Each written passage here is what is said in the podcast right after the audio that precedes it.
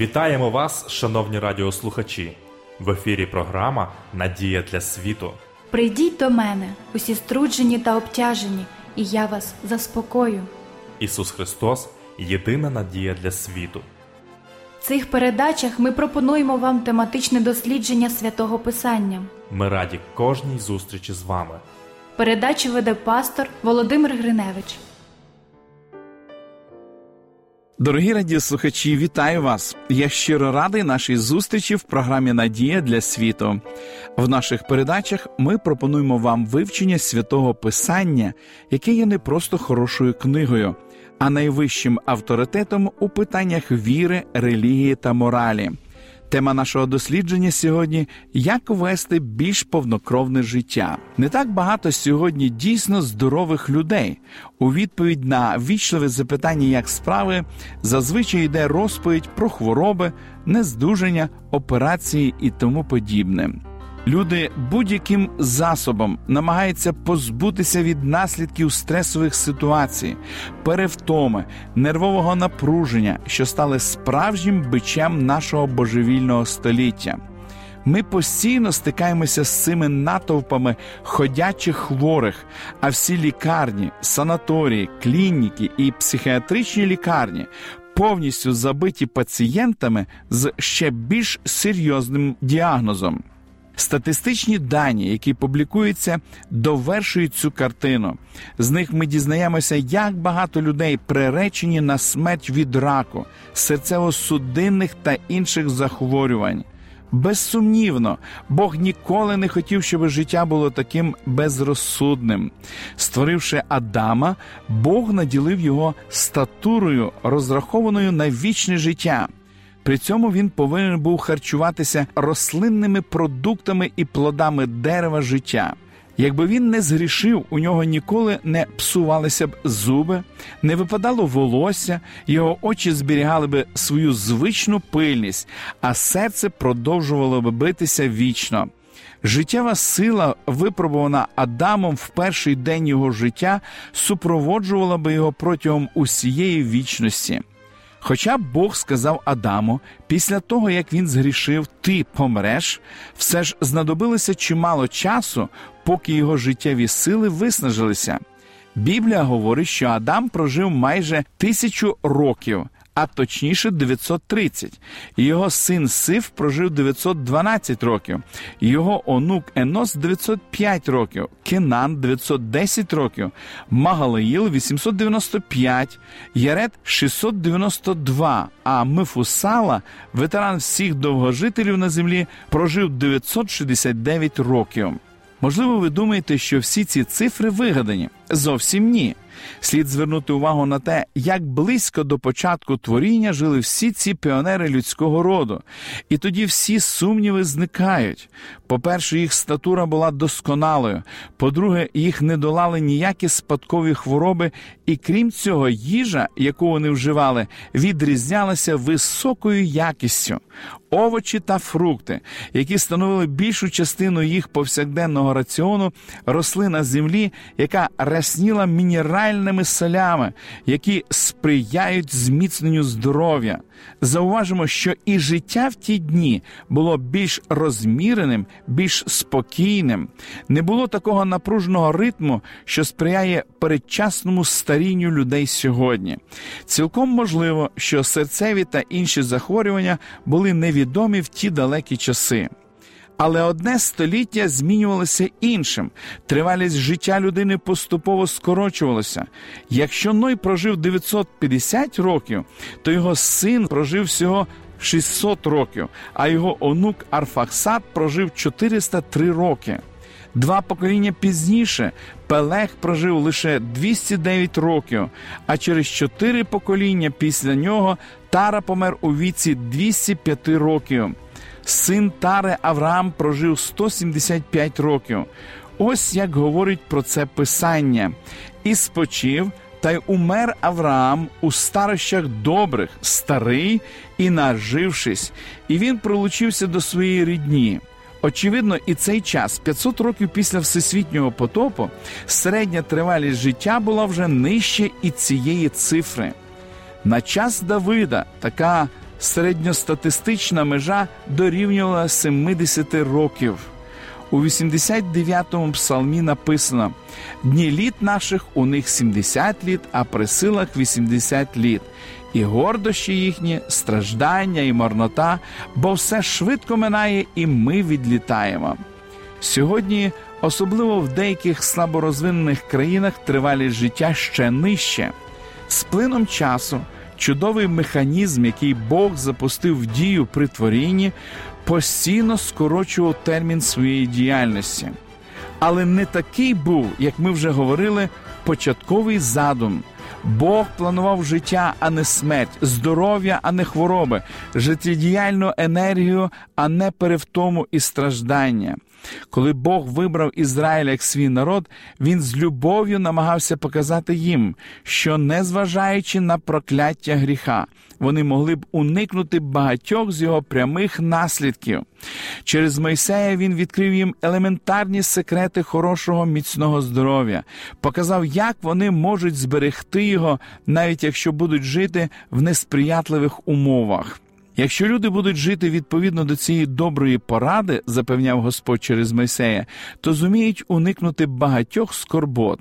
В 15 розділі книги Вихід написано: І сказав він: коли дійсно будеш ти слухати голосу Господа Бога Твого, і будеш робити слушне в очах Його, і будеш слухатися заповіді Його, і будеш виконувати всі постанови Його, то всю хворобу, що я поклав був на Єгипет, не покладу на тебе, бо я Господь, лікар твій.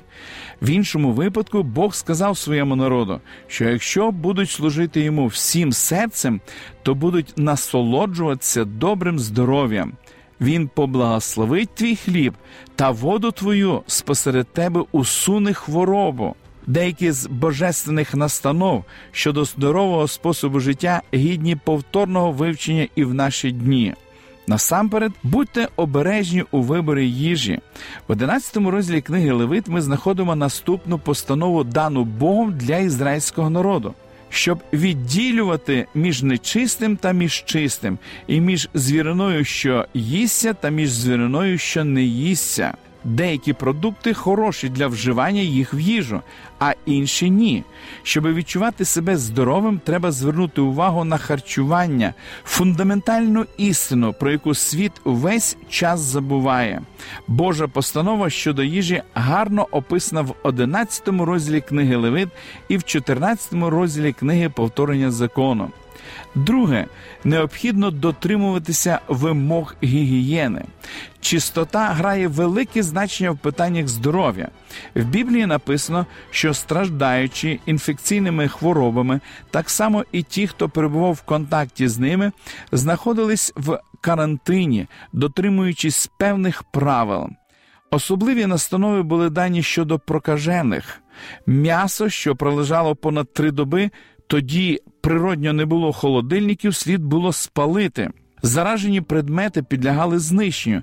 Таким чином, всі ці вимоги були в повній відповідності з сучасними медичними правилами. Третє. Важливо було дотримуватися моральної чистоти. Сьома заповідь закону Божого говорить: не чини перелюбу, до всього іншого вона ставила собі за мету вберегти людей від огидних фізичних наслідків зловживання однією з найбільш священних функцій нашого тіла. По суті, захворювання це наслідок порушення заповіді. Четверте гармонійне поєднання праці і відпочинку. Безперервна праця передчасно старить людей. Постійний же відпочинок перетворює їх в лінивців і сприяє моральному виродженню. Щоб насолоджуватися щасливим, здоровим життям, робота і відпочинок повинні знаходитися в досконалій гармонії. Бог наказав шість днів працювати і в сьомий відпочивати. В четвертій заповіді, що записана в 20 розділі книги Вихід, написано: пам'ятай день суботній, щоби святити його. Шість день працюй і роби всю працю свою, а день сьомий субота для Господа Бога Твого. Не роби жодної праці ти, і син твій, та дочка твоя, раб твій та невільниця твоя, і худоба твоя, і приходько твій, що в брамах твоїх. Ніщо не могло сприяти більшою мірою повному благополуччю як дотримання цієї доброї поради. Якщо слідувати їй, то не тільки тіло отримає бажаний відпочинок, систематично перериваючи працю, можна з великою для себе користю вдаватися до роздумів про діла Божі. Духовний підйом, пережитий протягом кожного сьомого дня, був і залишається цілющим чинником в житті і приносить незліченні благословення. В 58 розділі книги Прока Ісаї написано. Якщо ради суботи ти стримаєш ногу свою, щоби не чинити своїх забаганок у день мій святий, і будеш звати суботою приємністю, днем Господнім, святим та шанованим, і її пошануєш, не підеш своїми дорогами, діла свого не шукатимеш, та не будеш казати даремні слова, тоді в Господі розкошувати ти будеш, і Він посадовить тебе на висотах землі та зробить, що будеш ти споживати спадщину Якова батька Твого, бо уста Господні сказали Оце. До тих пір, поки народ ізраїльський прислухався до доброї поради, люди насолоджувалися обіцяними благословеннями. У свій час вони володіли напричуд міцним здоров'ям, про що в Біблії говориться, і не було серед їхніх племен недужого. На жаль, їх вірність Богу виявилася недовговічною, і незабаром хвороби знову почали долати їх. Коли син Божий особисто відвідав наш світ, його всюди оточували хворі, вмираючі люди. Всюди, де б він не з'являвся, а за ним ішли люди, благали його відновити їхнє здоров'я. Сліпі. Пристрасно бажали бачити, глухі мріяли чути, каліки потребували сили, щоби ходити. В 9 розділі Євангелія від Матвія написано, що коли Ісус побачив цю масу стражденних людей, Він зглянувся над ними, і в цьому немає нічого дивного, адже Він був творцем людини і тепер прийшов, щоб подивитися, до яких сумних результатів привів людину гріх. Не переймаючись про свої зручності або спокій, Ісус ходив, добро чинячи і усіх уздоровлюючи, кого поневолив диявол, бо Бог був із ним. І ходив він по всій Галілеї, по їхніх синагогах, навчаючи та Євангелію царства проповідуючи, і вздоровлюючи всяку недугу і всяку неміч між людьми. Всім цим страждаючим людям Ісус приніс натхненну звістку про те, що нове, краще життя цілком їм доступне. Я прийшов для того, говорив він, щоб мали життя і подостатком мали. Хіба люди не потребували доброго здоров'я? Хіба вони не потребували сили чи не потребували душевного миру? Хіба не прагнули вони до більш життєздатності? Вся суть їх прохань полягала саме в цьому, і Христос, відповідаючи на їхні потреби, сказав: Прийдіть до мене всі струджені та обтяжені, і я вас заспокою. Спокій і не просто спокій, а спокійне життя, життя більш багате, більш повнокровне, ніж ви коли-небудь думали. Але для такого життя потрібно виконати певні умови. Люди повинні бути готові більше не грішити. Вони повинні звернутися до Бога і виконувати Його заповіді. Тоді вирішаться всі проблеми. Ісус сказав: якщо будете ви зберігати заповіді мої, то в любові моїй перебувати будете, як я зберіг заповіді свого Отця і перебуваю в любові Його.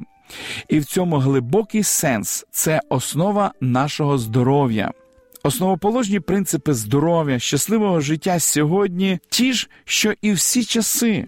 Бог не змінився, його співчуття до нас такі ж, як і до людей, які відчували потребу і страждання в Галілеї багато століть тому.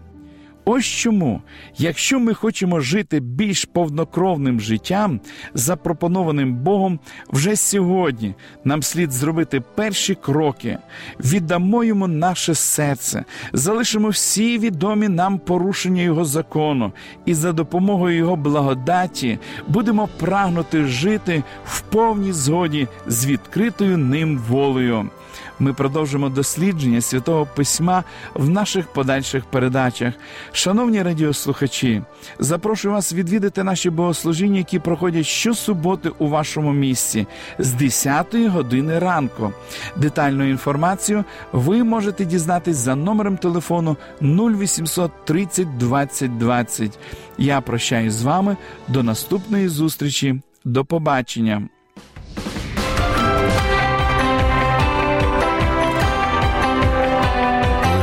світло, лише добро, лише надія.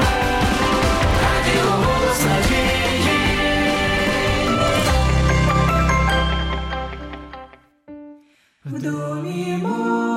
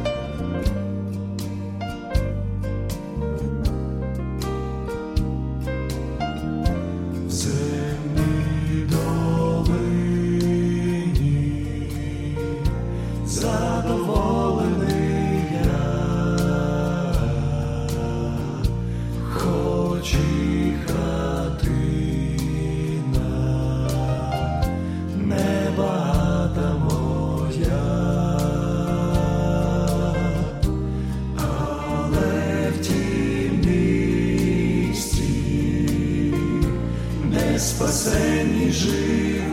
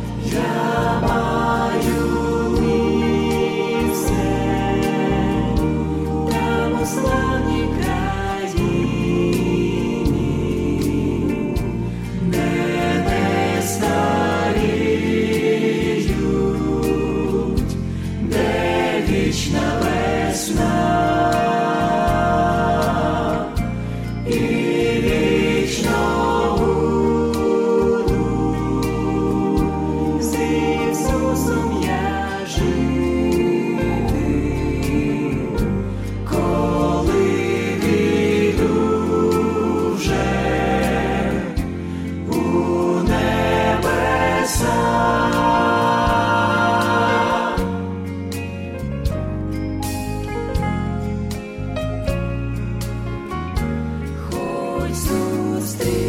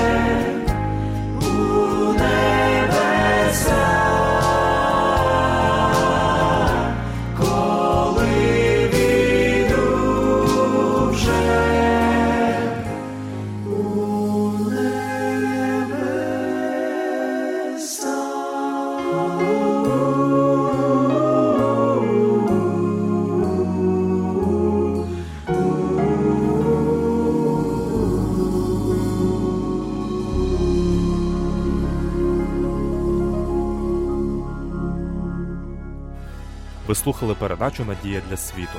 Ми будемо раді наступній зустрічі з вами. Для кращого розуміння святого Писання пропонуємо вам біблійні уроки під назвою Дивовижні факти. Ви можете отримати їх, зателефонувавши за номером 0800 30 20 20. Нехай благословить вас Бог і наповнить серце надією та миром.